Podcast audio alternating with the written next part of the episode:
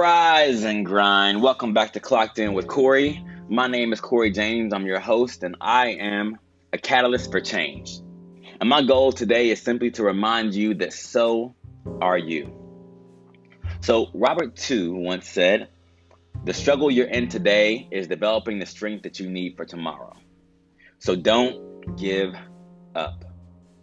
And today I want to echo that sentiment because it's so important in all of our lives. Just don't give up. It's not only important that you continue moving forward, it is essential.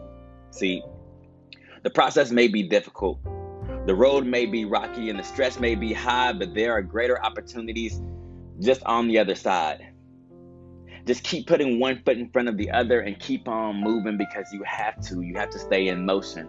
If you stop, then you settle. You settle in, and there is no success in settling. And lately, I felt pulled in every direction, truly, except for forward. Stress has been high, and depression has tried to rear its ugly head, but through gratitude, I'm making strides forward and onward and upward, and I'm making the progress, and I feel myself feeling more like myself. By acknowledging my accomplishments and the accomplishments of others, I've retrieved the key to a deeper perspective. And I'm opening and unlocking those doors, those doors to being of service, those doors to better leadership, to more growth, to better support for those that I care about. And those doors are the most important doors that you can open in your life, no matter what else may be going on in the world around you.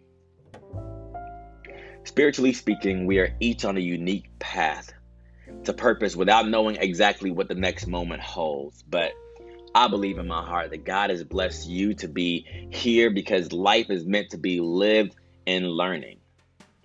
So today, I encourage you to ask yourself what you're meant to learn from where you are today. You don't have to like it, you don't have to love it, but you're meant to learn something. And that's what you have to identify. How is today contributing to your tomorrow? How are you clocked in and working towards being the best you that you can be. Not just for yourself, ironically, but also for those around you that count on you, that turn to you for guidance and support. Again, how are you clocked in and working on being the best you that you can be today? That's the question that I leave you with.